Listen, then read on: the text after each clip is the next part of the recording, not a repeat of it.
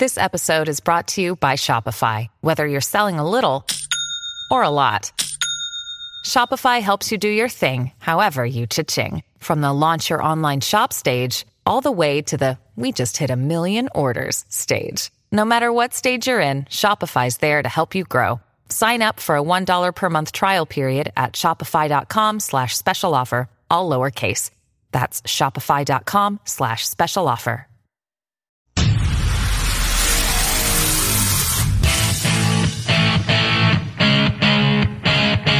Ken Miller, Trent Condon.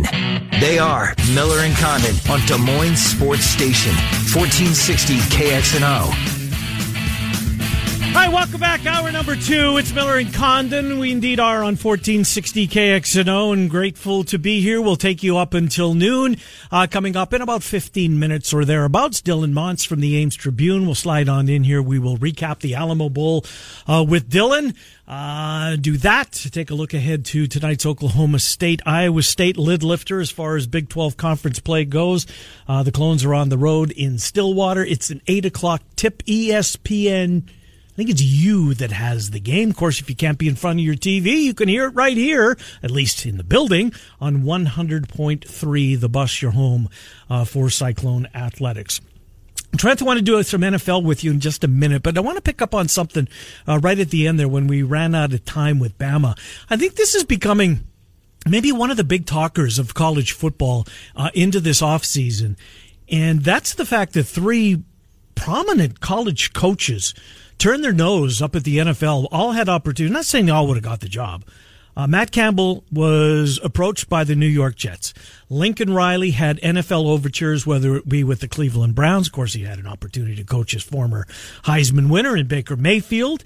Um, that didn't materialize. I would have liked to have seen his decision had the uh, the Dallas job opened up. Of course, Cowboys are a playoff team, and Jason Garrett's going nowhere. Uh, so maybe that decision was made a little bit easier. But Lincoln Riley re-ups, and then Pat Fitzgerald, who apparently was the number one candidate on the Green Bay Packers. I mean, think about this. Yes. Fitz said no thanks to even talking to the Packers and made it very clear on the stage following the Holiday Bowl as he sat there soaking wet, uh, A from the rain and B from the Gatorade. But this is becoming a talker trend. You know, anytime you get into these conversations, there's so much minutia. It, it's a factor and a multitude of factors that you get into. Money. Money has changed at a big level at the big time collegiate level. You're getting Matt Campbell making $3 million a year at Ames. Northwestern. We don't even know what they pay as a public, uh, private institution, but you know it's a lot of money. And then you go into and both schools have just sunk a ton of money, yes. and Iowa State continues to do so into the program. Something that didn't happen in the past. All right. You couple that with the NFL and the meat grinder that it is. One year. Look at Arizona. The Cardinals fired Wilks after one year. Now I don't think either of those guys would be fired after one year, but knowing it's very quick. You have to make the jump at the right time. 25% of the league turned over this year. That's on top of seemingly 25% of the league turning over last year. Year after year after year. You know, six to 10 jobs are going to come open. Are you going to be one of those guys that's like Mike Tomlin, Bill Belichick? Few and Probably far between. not. Probably not. Unless you win and win a whole bunch.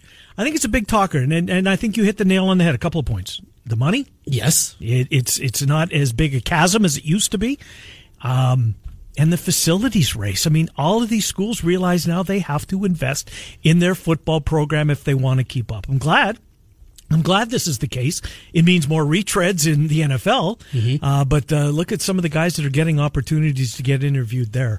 Uh, but it's a big talking point. All right, let's do a couple of minutes on the NFL. I know you were at US Bank Stadium to see your Bears yes. vanquish the Minnesota Vikings uh, making it a little easier to program stuff here with the Vikings uh, getting in the way for their playoff run. But kind of give us um, give us a sense. You've been there before, I know. Yep. More Bears fans for Week 17. Were Vikings fans more willing to give up their tickets? What did you see when they when you were there this past Sunday? So it was Week 17 the last two years that I've been there. This uh, year, obviously, a lot more on the line for the Bears and a lot more on the line for the Vikings. The Bears were a retread a year ago. John Fox played out the string, and the Vikings had already secured, you know, their playoff spot going into it. But a lot more Bears fans in the buildings. I would say maybe a sixth of the building, a fifth of the building, Mm. something like that. the play down in the end zone by well Gabriel that that made the diving catch. They marked him down at the one. It was the right call. The cheer that was let out, it was incredibly loud, and I, I was that was the first time I was looking around. You know, you see Bears fans and walking in the concourses, but it was loud at that point. But uh, Now, did you do it there and back, or did you go the night before? night before we came in Saturday, did some shopping. You know, the standard Minneapolis uh, that you have to do, and Did had you stay up by the mall and take the train to the uh, to the stadium, or no? No, we stayed actually by at my cousin's place, who lives right next to Target Field. Lives like two blocks away from Target Field. Took the train from there. Easy. Got on the train right after the game. Out four four ninety four around, and then on thirty five. We were in and out very quickly after the game. We were home by eleven fifteen or so uh, on Sunday night. So it was a quick, easy, and out. But I didn't expect that performance. I, I you know, I like to uh, wager just a little bit, Ken. I was all over the Vikings. Were you really? Oh, absolutely. Well, that, that meant more. The game meant more to the Vikings, but look, the, the Bears had something to play for, but they were dependent upon the Rams Mm-hmm. giving one away, and that was very apparent that that wasn't going to happen uh, in that football game. Although in that football game, who did they have? They had the Niners, right? Was Yes, yes. yeah. It was it was 48, Seattle, Arizona- 32 final, something it like was that? The, it was the George Kittle show. yes. I mean, unbelievable uh, the, the season that he put together. All right, so your Bears now uh, they get to host the Eagles. Did you see enough in Trubisky in Week 17 when you know he's in a hostile building, Mm-hmm. a team that had a whole bunch to play for? I know you've been hot and cold. I like him more than you do. Um, are you st- starting to change your opinion on your quarterback for the next decade? He has grown up in a, such a big way this year. And there's still spots that you look at. There was a throw in the first half. He had a guy wide open on third down, completely missed it.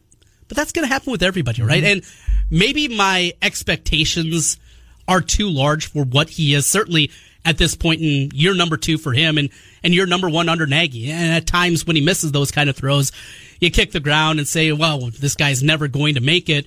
Sometimes you miss the forest between the trees. And I, I, I think I have that problem. I have a roadblock with Trubisky because I've seen bad quarterback play for 30 years now, Ken. Watching the Bears, it has been one after another, either excitement from Cade McNown or Jay Cutler, or whoever it is, to the garbage guys, Peter Tom Willis and Henry Burris, and on and on and on. There's so much go- bad quarterback play that I don't think I'm ever going to see good quarterback play. And maybe that's clouding my judgment a little bit with Trubisky. No, he's. I think he's going to be a good player, Trent. I really do. Look, I I, I get it. Um, Bears fans are always going to have in the back of the mind, what the hell were they thinking? Why didn't they grab Mahomes? Um, they could have had him. They went in a different direction. But look, I, I like Trubisky. I do. Here's what I'll say about the wild card game. I want to get you a wild card weekend. Um, I think three road teams are going to win. I Three really do. I think that we're going to see three roadies come in here uh, and pick off the home team, and the only home team that I think is going to survive is your Chicago Bears. I think the Eagles obviously are going to put up a fight, but I, I'm wondering about Nick Foles. And with that Bears defense um, being able to tee off, and I believe that they're going to be able to tee off, I think that the Eagles, who were night and day to get into this spot in the first place, and all credit goes out to them for doing so. They did what they needed to at the end, and Foles' magic uh, was back in full force here again in year number two as he comes in for Carson Wentz. But I think the Colts are going to absolutely hammer the Houston Texans. I think Indianapolis is playing as well as anybody right now, and that's honestly, you hear this a lot, I believe it in this case, this team you don't want to play. Andrew Luck is not the MVP of the league. Andrew Luck should get a whole bunch of MVP votes. Not the MVP, but where would this team be without Andrew Luck? I think the Colts are absolutely going to be a pain in the ass uh, in the AFC before they say it, uh, before they pack it in for the year. And what a story. From the start that they were on, What were they, one and three? Remember when Reich decided to, instead of playing for the tie, he went for the win? Do you remember that? yes, yeah, in overtime. Mm-hmm. Who was that against? It Was a Tennessee maybe? It was a play. I don't recall. I don't remember, but They started one and five. I know. One and 5 This is a four and twelve team without Andrew Luck. Mm-hmm. And you talk about value, right? That's most valuable player. Take him off, No, he's not going to win. Mahomes is going to win, or Drew Brees is going to win, but Andrew Luck should finish third. and that's the thing that I struggle with. Was with. it Houston? Maybe. It sounds right. I think it does too. Ma- Mahomes, you take him off the team. Well, we saw that with Alex Smith, last- and they're a playoff team. They're a touch better, but value. Maybe I just measure it differently. But when I look at value, Andrew Luck is the most So valuable you player would in give my him, mind. if you had a vote, you would. I would. I, I understand Mahomes hit the benchmark, five thousand yards, fifty touchdowns. It's incredible. Will he be Drew Brees? Best player in the league is Mahomes, but most valuable player to me is Andrew Luck. Yeah, no. Look, where would that, where would this team be without him? I think Seattle's going to beat Dallas. Road victory number two. Dallas, I have no idea how they're in the playoffs. I really don't. well, here's here's the thing. They're, in the right division The Eagles stunk Uh-huh. for for most of the year. for what the expectations were. Certainly, Yep, and, and But that's a scary team. Washington and the Giants. Boy, how about Barkley? Isn't he fun to watch? He My is. God! Uh, but I believe Seattle will beat Dallas. I think that the Chargers. Look, I watched them play the last couple of weeks. I watched them play Baltimore. I was in Los Angeles. It was we were out of bars. Was where I spent Christmas. Uh, it was where I spent um, two weeks. Before. When did I get there? The 18th. That was a long time. Boy, Still on tap? every single night. um, I think the Chargers can beat Baltimore. It's it's it's two weeks apart. Baltimore. Who do you like? That that, to me might be the one where of the, uh, the the least conviction in the road teams of my prediction that three will win would be the L.A. Chargers. what we saw a couple weeks ago with that Saturday night game, right? Saturday night. Baltimore th- pulled away. But that was a coin flip game. If you just look at the final score and you see 22-10, oh, Baltimore's a lot better. Now they get them at home. That Baltimore defense, Trent. This is a coin flip game. I think it is too. And, and in the playoffs, you have to make throws. I mean, your boy Tebow, he made one throw and he won a playoff game. Well, Demaryius Thomas made one run, Yeah, but that- yes, he did. helps. He was hitting stride eight yards down the field and then took it the distance. But he made a throw. mhm, he did when it counted. Can Lamar Jackson make a throw? Yes. Can he make two? You asked me A. Uh, look, I like Lamar Jackson. He's obviously gifted with his feet. Yes. Him and Trubisky are both fun to watch when the play breaks down in front of him. I, don't know. I think this Baltimore, I think there's more to the John Harbaugh. I, I know they come out and they say that he's our guy going forward. He's getting some overtures, including one in the Mile High City, which would be just fine by me, although I'm not sure that that's going to happen. I think of the, of the home teams I feel most confident in is your squad. You do. I do. The point spread says the same thing. What's It's the number? Five. What did, what did it open at? Five and a half. Okay, so it stayed about the same. About It's the same. around a little bit. My nuts for being nervous about Nick Foles. You should be. Yeah. Uh, but don't forget how he left the field, how he finished the game. I mean, Nate Sudfeld finished the game the other day. And if they have to play that card, It's different. you're right. If Khalil Mack gets an opportunity for a free shot on Nick Foles, you think he's going to, you know, uh, pull up? Absolutely not. He's going to paste him. Um, I, I feel pretty good about your, uh, about your Bears in that spot. I do. By the way, uh, if you like point spreads, um, You've come to the right place because we're going to talk a lot about it. And Jason Simbal joins us on a weekly basis. He's another one of our guests, as we, as I think uh, periodically pops into my mind, who's going to join us here in the uh, in the weeks, months, years to come. And Jason Simbal is the uh, vice president of risk it's CG Technology, full disclosure. That is the company that I work for out in Las Vegas. Now, I don't work for CG Tech. I work for CG Analytics, but you get this. It's all under the same roof, right? It's um, a subsidiary, I guess, of that. I'm their horse racing guy. I don't have anything to do with the point spreads or anything like that, but I do get an opportunity when I'm out there to see how the sausage is made to go behind the counter and it's really fascinating especially during a sunday or a saturday um, just to see the the in run the in game betting and the numbers coming in and the point spreads being shifted around when the money comes in it's fascinating to watch and if you're into that thing I wish uh, that you would have an opportunity to kind of go behind the scenes and just see how it's done. But Jason Simbal's going to join us uh, each and every week to go inside the numbers, whether it's baseball season, football season, basketball season, whatever the season. It's always in season when you're wagering on sports. Will this be the year uh, that we're able to do that legally in our state? I think it's got a big chance. I really do. Um, obviously, in the next few weeks, we'll get a whole lot closer to a yes or a no as uh, the legislature is going to determine that and make their decision whether they're going to allow that. Um, I don't have. I mean, I don't have any inside information whatsoever. I do recall that during the campaign that both candidates for governor were lukewarm to it. I get that feeling. I know that the one guy that was behind it for, for years, I think his name is Jake Highfill or Hightower. Highfill, right? Highfill, I think I sounds think right. that's yeah. right. Jake Highfill. He got beat. Oh no. Yeah, so he, he was a real proponent. He wanted fantasy sports at 1st Uh-huh. and then kind of moved to bigger picture with, with sports wagering. And once PASPA was overturned in New Jersey, paving the way for, you know, all of these states to be able to offer sports wagering. And I do think it's going to be brick and mortar. I do. I mean, when, what I mean by that is I believe you're going to, at least to begin with, have to go to a Prairie Meadows or a Wild Rose Casino and, and, and sign up at one of them, those places. I know the lottery wants to be involved in it. It remains to be seen how it's going to play out. But if I had to wager, I would think by football, um, probably August next year, they'll kind of dip their toe in the water, kind of a soft launch type of thing. I don't think you want to open on Labor Day weekend with college football. August of this year, 2019. August of this year. Think right. August of this year, um, sports wagering, you'll be able to go out to Prairie. And then I'll have an app after I put my money Uh, in. That that's that remains to be seen whether they're going to allow it that way.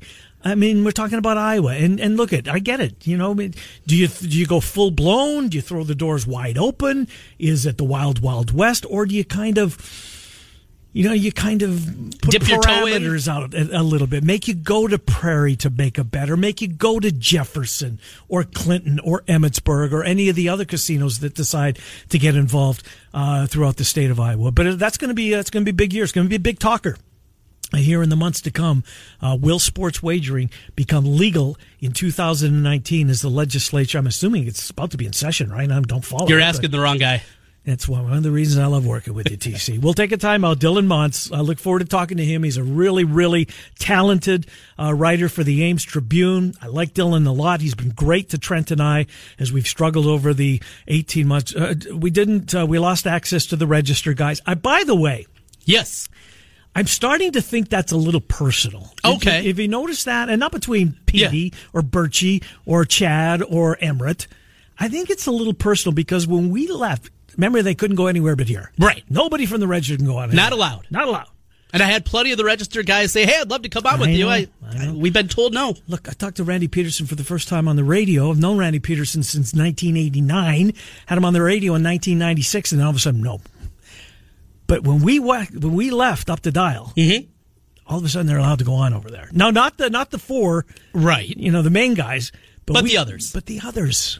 I think it's. I think it's. Maybe it was personal. Should we try to get one of the No. guys? No. No, I don't want to. We got, we got Marc Morehouse. You're shutting it down. Yes. Look, they weren't. Our show wasn't good enough for him to come on before. Uh huh. You know, maybe that's not the right attitude to have, but it's the attitude I do have. I'm 60. I'm a grumpy old man. Get off my lawn. We'll come back. Uh, Trent and I continue until noon. Dylan Montz next. Look forward to that. We will uh, take your phone calls at about 11:40 if you want. We've promised that we'll carve out a an, uh, at least a window every day to take phone calls. I know that all the other shows too. I think it's great that they do. Um, look, everybody does sports talk radio differently, right? Uh, Trent and I like to have guests on. We like to talk to each other. We do. We go guest heavy on this program. We're glad you're with us. We're going to be here every Monday through Friday from 10 until noon, talking sports with you. We'll come back with Dylan Montz. Back to Iowa State when we continue on Des Moines Sports Station, 1460 KXNO. This is 1460 KXNO.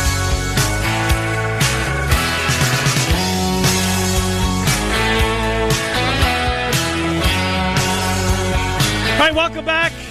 Miller and Condon take you up until noon every Monday through Friday from uh, 10 until noon. Talk sports with you. Tomorrow, David Kaplan will be here normally on Wednesday, but Cappy uh, tomorrow on Thursday, uh, working on Wade Looking Bill from uh, former Hawkeye to talk uh, to preview Purdue and Iowa. We'll do some, uh, we'll recap Oklahoma State tomorrow with Alex Halsted. Right now, Dylan Montz, Ames Tribune. Glad to say that Dylan is going to join us in studio. A whole bunch here in the weeks, last months to come. He's back from San Antonio, finishing his break. How are you, Dylan Montz? doing pretty well, and uh, I wanted to say it's good to be on with you guys. It feels like it's been uh, quite a while since we've chatted, but um, it's good to be back in Iowa and, and good to be back on the air with you guys. No, I appreciate it, Dylan. Look forward to seeing the whites of your eyes sitting across from you and Trent here in the uh, uh, in the weeks to come. Well, the game aside, Dylan, we'll save the game for a minute. Your biggest takeaway uh, from the whole Alamo Bowl experience, it was clearly, uh, I think, the biggest uh, destination. Uh, the best bowl game Iowa State, uh, at least until this point, has had an opportunity to participate in. What was your biggest takeaway from uh, the week uh, that you spent in San Antonio?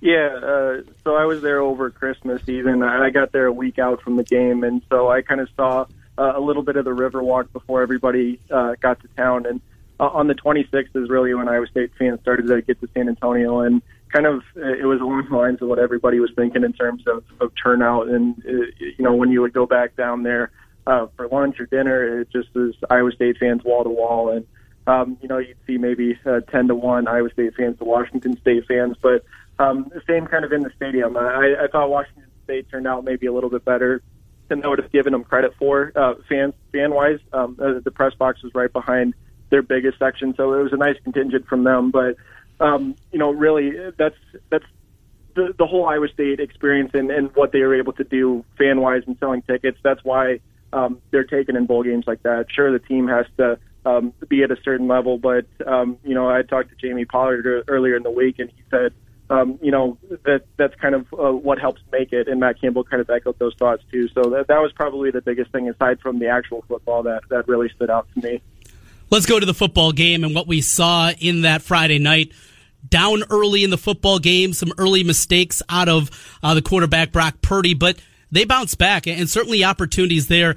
It seemed like afterwards, though, a big talking point from the fan base was the calls that didn't go Iowa State's way. Your takeaway from the officials? Yeah, you know, it's it's kind of one of those things where um, it, you you have some that go your way. Uh, the taunting call um, that went against Washington State could have helped turn the tide. They obviously ended up scoring off that, but that brought it back. Iowa State had a chance there, but then um, yeah, some of the you can you know, set the targeting calls aside, I, I think the one on Willie Harvey was probably warranted. The one mm-hmm. on Uwazurike, um, maybe a little bit more questionable, especially since it happened during a timeout. I think everybody was kind of caught off guard about what was even happening. Um, and, and Matt Campbell certainly uh, not pleased with it either. But I thought the Matt Eaton uh, catch uh, that they ruled incomplete yep. was uh, another one. Uh, just you know, weird moments, and I guess you'll have that uh, when it's left to human judgment, and that's not probably what people want to hear, and it doesn't make anything easier. But uh, really, for me, it comes back down to the the turnovers were killers. Um, the false start penalties, uh, I think there were seven of them. Yep. Um, you know, and, and despite all the uh, officiating inconsistencies, you still had a chance to win if you take away a turnover, or even if you take away a couple penalties, because they did happen in critical moments. Yeah, no doubt about it. The left tackle, he he moved his left foot all night long, uh, and and clearly the one that you know that's being talked about was on the was on the touchdown play where he clearly moved, and I have no idea mm-hmm. how it was missed. But as you said, it's human element. Um, you know, you'd, you'd like to think that those things even out. In Iowa State's case, I'm, I think they're so far behind they'll never even out as far as calls seemingly go against them. I get why it gets the fan base all hot and bothered, but uh, it was a hell of a football game at the end of the day. My biggest takeaway on that was, you know, Matt Campbell being able to, because he was hot. I mean, he was as steaming as maybe Matt Campbell's ever been caught on the sideline. Uh, and then uh, in the in the interview, as he, you know, he's going into the locker room, his his ability to regain his composure when his when as PO'd as he was, that to me was really impressive. Yeah, I was trying to put myself in that situation, and if um, you know I was faced with, with something like that, how I'd react and it, it, it would be tough to kind of regain your composure because you're in the middle of it. You're really kind of, um, you know, you're, I think the biggest thing for him, and he said it after the game, after he had really been able to regain his composure, was he was just trying to figure out what had even happened because Washington State had taken that time out. Um, Gardner Minshew's helmet had come off, and so I, I don't know if anybody really thought anything of it. It was just one of those plays where you thought, okay, his helmet came off. Washington State will take a timeout just so they don't have to put in their backup quarterback. But then it had gotten buzzed down from the uh, you know from the booth upstairs, and those guys had, had you know obviously communicated with the officials, and uh, you know all of a sudden Enyi's out of the game. So uh, I, I don't blame Matt necessarily for that, just because he was trying to figure out what was going on. But as you mentioned, uh, that's probably as um, you know you can maybe talk about the Julian Good Jones. Um, you know, celebration penalty, or if he yeah, flipped a freedom rocket to the uh, Kansas State uh, player, whatever game that was um, he lit into him pretty well in that game. But uh, other than that, that's probably as as irritated as I've ever seen him. Um, you know, officials, players, uh, whatever, uh, during a game. Something about bowl games, David Montgomery losing fumbles now. The yeah, one a year ago. Good point. In the Liberty Bowl that was, wasn't a fumble. It wasn't a fumble. No, this one was. This was a fumble. But what about Montgomery and, and the rest of the draft eligible guys that still have eligibility remaining? What what's the timeline you anticipate for that, Dylan? Yeah, so I, I correct me if I'm wrong. I think the deadline is is it January 13th? 14th, I think. It's either 14th? 13 or 4, but 14 rings a bell. Okay, yeah, I, I knew it was coming up here one of these weeks. I couldn't remember the exact day, but uh, you know, I, it sounded like uh, something could come this week.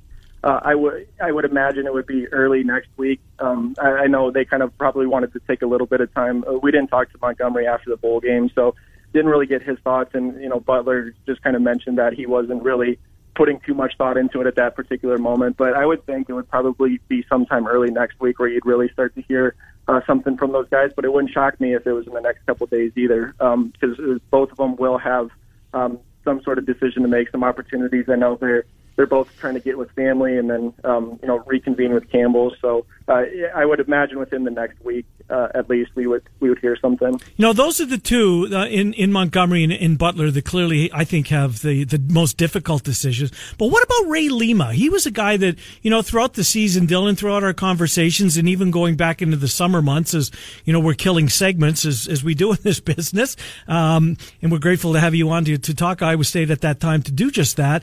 Ray Lima was one of those guys that I think all three of us felt that if he takes that next step, and I thought he had a really good year and clearly had a target and was double teamed time and time and time again. But what about Ray Lima? Any any speculation, any scuttlebutt at all about him and perhaps leaving a year of eligibility behind?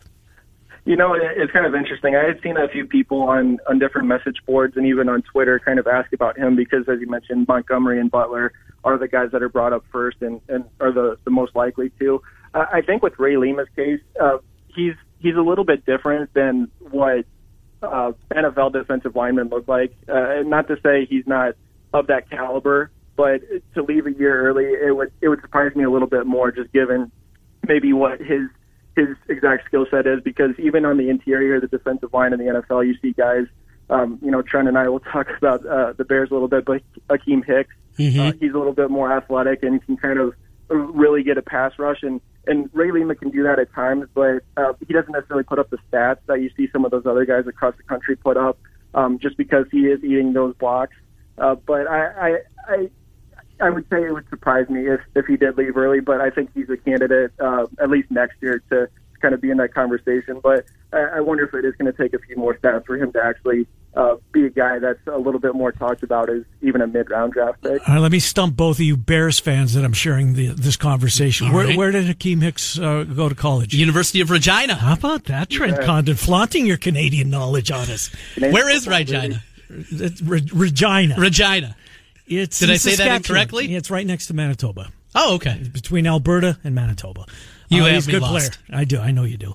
Uh, but he's a good player. Um, Dylan, your Bears. Before we get into basketball, I know you're a huge fan. Obviously, I work with one. Do you give the Eagles any chance? Yeah, uh, Nick Foles does make me nervous. um, you know, you don't wish for guys to to be injured or anything, and I wasn't with that. Um, you know, their last game against the Redskins, but um, you didn't necessarily feel a little bit bad if he wasn't 100 percent uh, going into that game. But I, I like I like the Bears obviously being at Soldier Field. I think that makes a huge difference. Um, but I, I think the Eagles uh, have certainly made a run here in the second half of the season. Um, you know, Nick Foles is dangerous. Uh, they have weapons. Uh, so I, I don't know. I, I, I think the Bears will win, but it's going to be uh, it's going to be a little bit, bit of a nail biter. I think. Maybe you'd have liked seeing the Vikings another week, just given kind of um, the year they've had, and, and didn't necessarily make the push that they needed to at the end of the year. All right, Dylan, with that, as we're hopeful that we'll be able to see the Bears here for the next uh, month or so played on a football field, let's get onto the hardwood and Iowa State hoops. Big 12 basketball starts, and I guess if you had to start with the road game, this would probably be the one that you'd schedule yourself. So schedule makers work all right. What do you know about Oklahoma State? Yeah, obviously you had kind of an up and down start to the season. Um, they were a little bit of a surprise last year and were able to go beat some teams and and make a run toward the uh, postseason, at least put themselves uh, in that conversation. I, I just think, um, you know, if, if you're Iowa State, if you're, you know, trying to live up to that top half of the Big 12 or, or competing for the second, third spot behind Kansas, these are the types of games you have to win. And I think that's kind of what Steve Prohm, um, his message was uh, the other day was, uh, old serve court, you serve court at home. Um, you got to be able to be strong there. But you see the teams like Kansas or um, you know, in the past, uh, you know, West Virginia, even those teams go and win on the road. uh, Iowa State's going to have to do that, and um, like you mentioned, it's kind of uh, the, the, maybe the team you would want to start off with uh, in, in that quest. So uh, I, I I don't know much about Oklahoma State, but I think um, it's Iowa State. Um, really, that it's going to come down to how do those pieces fit together? Is Mm-hmm. Wigginton getting a few more minutes? What does um, their front court look like with Michael Jacobson? Does Cameron Lard get a few more minutes? Um, I, I think those are kind of the things that I'll be paying attention to as they as they try to go win in Stillwater. Biggest surprise to you so far, at least roster wise, uh, so far this year, Dylan? A transfer, one of the newcomers, one of the returning guys. What's your biggest surprise uh, so far uh, in the non conference, anyways, for Iowa State? Yeah, I'll kind of go one A and one B. Okay. And one A would be Michael Jacobson. I think he's kind of been a little bit more even um, of an asset than what they had envisioned him being coming in. Um, they wanted him to come in and rebound and be kind of that tough guy underneath, but I think he's been able to show a little range, step out, and hit some hit some shots for him in, in big moments. And then I think Tyrese Haliburton too has been a guy that um, you know he was obviously uh, in that class, Talen Horton Tucker and Zion Griffin, um, George Conditt, but uh, just given what they had in the guard court, he was kind of a guy that was thought, okay, you can come and sit and, and kind of learn behind these guys. But because of the injuries they had, he was asked to be in a little bit bigger role, and I think he's come in and, and been, um, you know, not only a team guy, but he's been productive too, and um, been smart and taking care of the ball. And um, that's not to say he's been perfect, but I think he's been he's been really really impressive so far. So that, those would be my two probably that have stuck out the most. Dylan, last thing for me. Cam Lard, now with Solomon Young back, he played 10 minutes against Eastern Illinois their last time out. Still working his way out of the doghouse. Do you think he ends the season in a Cyclone uniform when Ends they, the season? ends the season? Or could this be a guy that walks away or is dismissed before we get to the final game for the Clones? Yeah, it's it's kind of a fine line. Uh, I think, um, you know, based on on talking to him, you know, what was it, the beginning of the season or whatever, it sounds like he's kind of accepted that that role that he's in and is just going to kind of fill in. Um, I, I think he probably does end the season um, with the team. I, I don't see necessarily anything going astray. Um, but you don't know how, how a year wears on a guy either. So it's, it's tough. If I had to pick right now, he'd be on the team at the end of the season. But, um, you know, minutes there are at a premium just because mm has, has kind of shown that he's not going to play two bigs at one time very often. So if Lard comes in, he's going to have to be productive, not foul, um, you know, run the run rim to rim, chase boards. Uh, that's kind of what they're going to have to ask him to do. And, um, you know, the, the guards are going to be kind of the featured players. Um, but he can come in and be a difference maker too. So I, I think um, if he comes in and is productive um, in his minutes, those will start to go up just because he is the most talented big man. Um, but uh, yeah, it, really is a fine line. But I'd say he's probably on the on the roster at the end of the year. Dylan Montz, Ames Tribune, AmesTrib.com to read Dylan, Travis Hines, the entire paper, AmesTrib.com. Dylan, thank you for what you've done for us. Look forward to expanding your brand now that we're on Des Moines Sports Station 1460 KXNO and having you here in studio. We've still got to carve out here in the next couple of weeks uh, uh, to take a, a final look back at the at the football season and peek ahead to next year. And of course, uh, as we know, we'll blink and spring football will be here, and we're all better for that when that happens. Thank you, Dylan. Uh, we will talk to you in the days to come. Appreciate it. Absolutely, guys. It's great to be on with you. Good to talk to you, Dylan Montz, Ames Tribune, AmesTrib.com for Dylan Montz, Travis Hines, and the entire crew over there. Interesting question, Trent, on Cam Lard. The body language is jumps off the TV screen. Yeah.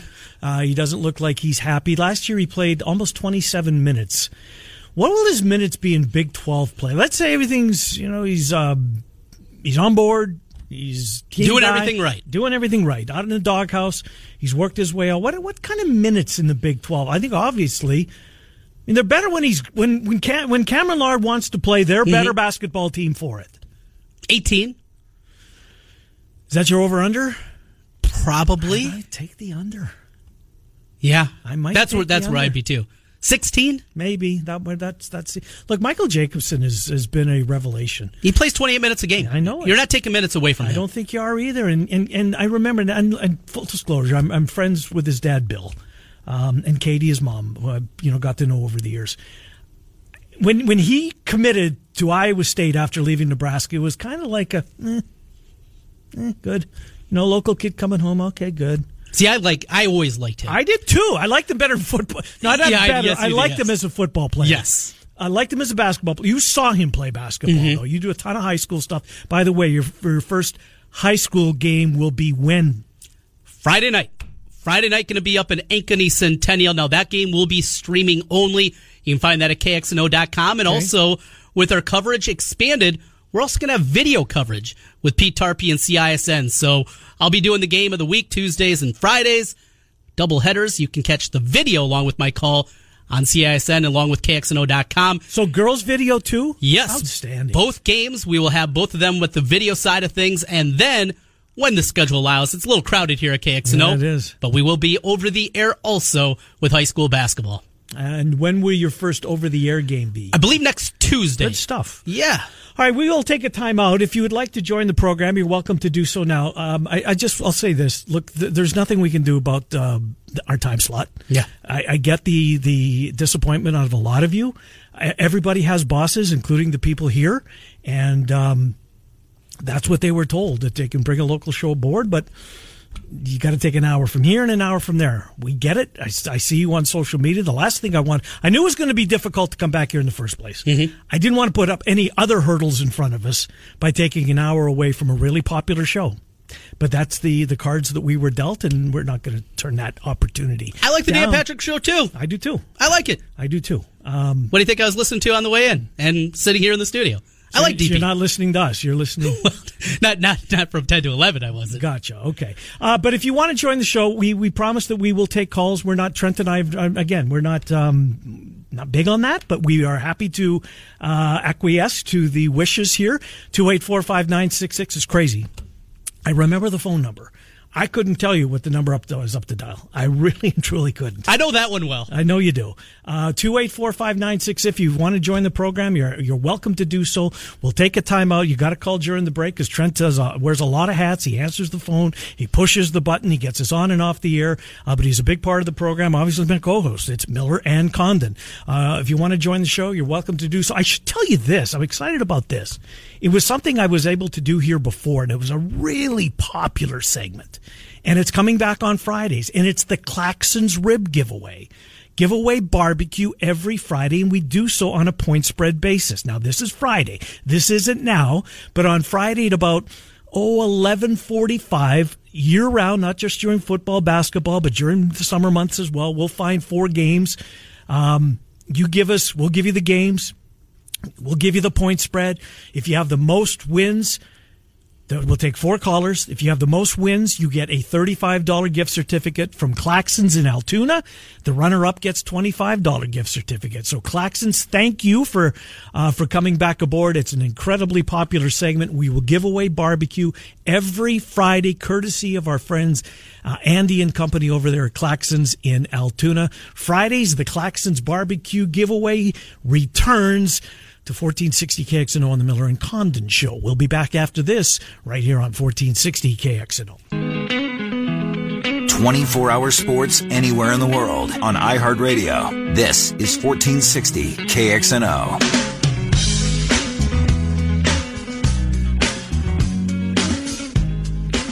All right, welcome back. It's Miller and Condon as we take you to noon, 1460 KXNO, Murph and Andy 2 to 4. The Fanatics uh, coming up at 4 today. I thought I saw Chad Leistikow is doing their piece at 5 o'clock Hawk today. Central at 5. Yep, Hawk Central at same. five, and I think Iowa State women play here tonight. In fact, I'm positive that they do.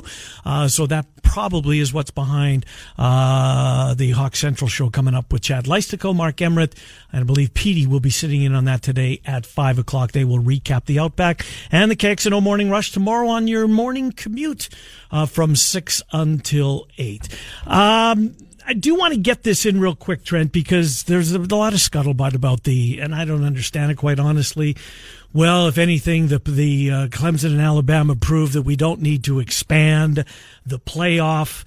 Uh, they're yes, they're dominant, but you know what? I don't want just because number three, number four, number five, number seven, number eight, and number nine all went down. Doesn't sound good. No, it doesn't, and and this this year doesn't help my argument. But I don't think what we saw does anything to make me believe that four is not the right number. That we should go back to just the top two teams. All it reinforces is there is a level of two teams That is above everybody else. by a long ways. It's Clemson and Alabama. Mm-hmm. The only team over the last four years that's even won a playoff game is Georgia. That was a year ago. Mm-hmm. And, And they took on Alabama. got up and it in the championship game. So I, I think it just reinforces Clemson and Alabama are on their own tier. Everybody else is another tier. But that doesn't mean the 3 6 matchup wouldn't have been great. Or the 4 5 Ohio State against Oklahoma. You don't think that would have been fun down in Norman? No, it would have been a blast. Uh, uh, you're right about that. Boy, the um, Ohio State, the, the Rose Bowl. You you and I So were both there a couple of years. What? How many years ago? Three years ago. It was January first, two thousand and sixteen. So whatever that was, it was. Um, I'll never forget it. I'll never ever forget it. Mm-hmm. I forget parts. couple well, too many you forget the Lights. score. Well, yeah, that part too. You know, and I didn't see a minute of the second half. I didn't. I- Shocker. I left. It was it was awful. It, it was the Christian McCaffrey show, but uh, it was more important for me to be there, the build up, the week of it, you know, and um, and I got to scratch that off my bucket list. Anyways, Corey wants to join the program. Two eight four five nine six six. Corey, welcome to Miller and Condon. How are you? What's on your mind? Well, welcome back. Thank you, buddy. Um, hey, I wanted to weigh in, you know, and I wish wish you could have asked Bama Bob this. Okay. What is the criteria for caring about a bowl game? LSU for SEC teams only, obviously, because you know No, I think it's more than that. Here, they haven't they haven't lost a bowl game in 30 years that they've cared about. Yeah, I hear you. I mean, that's what the, you keep hearing this nonsense over and over and over, and it, it's tiresome. I mean, it's it's a ridiculous excuse. Did Michigan want to be there? I don't know. I would think anybody that's in a bowl game, you know, I mean that that's that's just a a weak weak excuse for your team not showing up. That, that's how I see it, anyways. Corey, thanks for the call. Appreciate you chiming in. Get back to us, 284 I get it, Trent. I also get what conference uh, is in the crosshairs normally when that is said. It is annoying to hear the national scribes, though, say, well, yeah, Georgia's getting beat, but they would be a lot better if this was a different game. You can say that with a lot of people. Mm-hmm. And it does seem like the SEC, cries the loudest when this they happens. get that the most, more than any conference. And for Big well, Ten they wear the fans, target, though, Trent. I mean, the SEC does wear the bullseye in college football. but when they struggle, like Georgia struggled last night against a team that had four losses, Mm-hmm. they should also get the ammunition that comes their way. Um, Ehlinger on the podium after the game last night. Texas is back. Yeah. Is he right? no. See, I think he is. National championship? Oh? I didn't say national championship. Oh, okay. I think I think the days of, you know, of seven and five, six and six of, of subpar, and, and look at the tone was set very early Mm-hmm. with the mascots for. Did you see that? I did. Re- Oh my God! Did that did that end Bevo showing up at stadiums? you have to think so, Honest to you? God, in this litigious of a society, I mean, that poor cameraman who had his back Mm-hmm. to the steer, to the longhorn. I mean, Bevo. If he punctured Oh that my guy, God! if he hits an artery, he's gone. Right? I mean, he bleeds out before he gets off the field, sadly. We're getting ready for the Sugar Bowl tonight. And we might be getting uh, fair point. Um, I, I get Corey's point. I get I get the country's point. If you're not an SEC fan, you do hear that a lot. You you really do. Look, Texas kicked the crap out of them last night. Texas kicked Physically dominated. Yes, yes. This Ehlinger is going to be a pain in the you know what. He is going to be a pain in the you know what. And as much as I was rooting for Texas last night, I don't think I'll be rooting for him much anymore. No, You know, it's fun to see the blue bloods get back Mm-hmm. and build back up, but then because college football to me is better when they're when they're yes, better. but when they are now now that they're on the cusp, and no more rooting for Texas. Mm. Ask you a question. Uh, do you play in a confidence bowl? I don't play in those often. I didn't do one this year. I bet on every bowl game. I'm not surprised, and that's not an exaggeration, folks. You'll No. get to know Trent. No. Um, but here's my question: What would you have done, Commissioner Condon, if in if in a confidence pool? What was the bowl game that was canceled? The Where- Boston College, The Boston. I know it was the two teams, but what was it called? Do you remember? Boston College, Boise State, whatever it was called. Texas Bowl. It wasn't Texas. It might have been the Heartland Bowl, maybe. That's what it used to be called. The Heart of Dallas Bowl is what it used to be called. It's changed names, but What- yes, What would you have done at, at the confidence pool. in the confidence pool? What would you have done? Because everybody has different points, and everybody has different teams. Well- shouldn't everybody have been awarded whatever points that they used? as a commissioner, Commissioner Condon, make the rule. I just cross it out. That's what happened. That's the easiest thing to do. I don't think it's I'm the a right lazy thing. commissioner. I don't think it's the right thing to do. I think You you everybody play in should one of my leagues. You know this. I do. I don't. I didn't get out the winners until March of our NFL pool last year. I'm not the best commissioner, but that's what I do because it's the easiest. Yeah. I cross it off. Didn't not happen. not sure that was the right way to go about yeah, it. Probably anyways. not. Uh, Oklahoma State and Iowa State tonight. They play at 8 o'clock. If you can't be in front of your TV, the game airs uh, uh, on the FM dial at uh, the home here in central Iowa, 100.3 The Bus. Coming up on the program tomorrow, Alex Halsted uh, will join us. We will recap Oklahoma State and Iowa State with Alex. We will hear from uh, Wade Lookingbill, former Hawkeye. We'll preview the Hawks in Purdue. David Kaplan is going to join us. He'll chime on in here. You buying this Bryce Harper uh, flying under the radar type stuff to Chicago? That's, a little bit more you? than I would have a few weeks ago. Mm-hmm. I don't mm-hmm. like it from a Cubs perspective. I think there are more pertinent ways to spend your money. It's going to happen. Yeah. I think they need pitching. I'm with you. Uh, we'll talk to Cappy tomorrow. Look forward to doing that. Centurion Stone makes that possible. Cappy normally on Wednesday just didn't think uh, think that day one Cappy fit today. Let's get John in here before we say goodbye uh, for the day. John, welcome to Miller and Condon. How are you? Well, thank you guys, and uh, and welcome to your new your new home. Thank you. I, mean, I can't really welcome you because I don't work there, but welcome anyway. Yeah. Um, I wanted to talk about the college football problem in bowl games, and it's it's a bigger problem every year as the emphasis on the national championship increases. Somebody's got something to prove in that game, and somebody does not. And in football, that can often be the difference. You look at the Drake Iowa State game. Mm-hmm. I mean, you don't have to to look too far to find games where just the fact that somebody cared and the other team didn't has a huge role. Aaron Rodgers, as a senior at Cal, they almost were in the BCS. They got squeezed out at the last minute. They went down and lost in the Holiday Bowl. That's just what happens in these bowl games. I don't disagree with that. And I think the Drake Iowa State game is a perfect example, John. It's, it's motivation. Iowa State wasn't motivated to play on the championship Saturday. Drake was. And good for Drake, right. by the way. That elevated their program. I mean, that's the oh, first oh, yeah. time I've ever cared or talked about uh, Drake It was a football. great outcome for both, both yes. teams. Iowa State got the win they needed and and Drake got a, a game they could recruit off of. It was really a good outcome. A, a good outcome for Iowa football fans for here in the state of Iowa. Mm. Because if Iowa State had lost that game, it would have been pretty mm. bad. Mm-mm-mm. No matter how much you're happy Mm. That would have been a bummer for uh, just football fans here in the state of Iowa. Well, good luck, guys. Thank you, John. Appreciate the call. Uh, the First Responders Bowl, I'm told. Okay. Baseball betting listening in the First Responders Bowl. All right, tonight, will you dabble on Oklahoma State, Iowa State? I mean, didn't like the line. What it, is it? It came out at five. It's down at four and a half when I looked this morning. Don't you think Iowa State? See, I think they're going to. First road game though of yeah. conference season. It's a stay away for me. You know who I'm on, and I got them early yesterday. Who? Nebraska? No. They play at 5.30, I think, don't they? It's Maryland. Maryland, yeah. Who's been a disappointment. Mm-hmm. I think Nebraska's legit. Des Moines' hometown team, Ken Miller. Really? The Bulldogs have covered 10 straight games against the number. Yeah, how about the buzz Brian Hardin's created for this yes. Drake Drake Athletics? Whether it be the women's basketball, who's, you know, once again is off to a terrific start, the men's basketball with hiring DeVries and company. Brian Hardin is moving the needle. That was a terrific hire. It really was. Drake is starting to elbow its way into the sports landscape as they try to become Des Moines State. Look, they're never going to take any Iowa Iowa State fans away, but if you move to, if you're new to the area, who knows? Brian Hardin's done a nice job over there.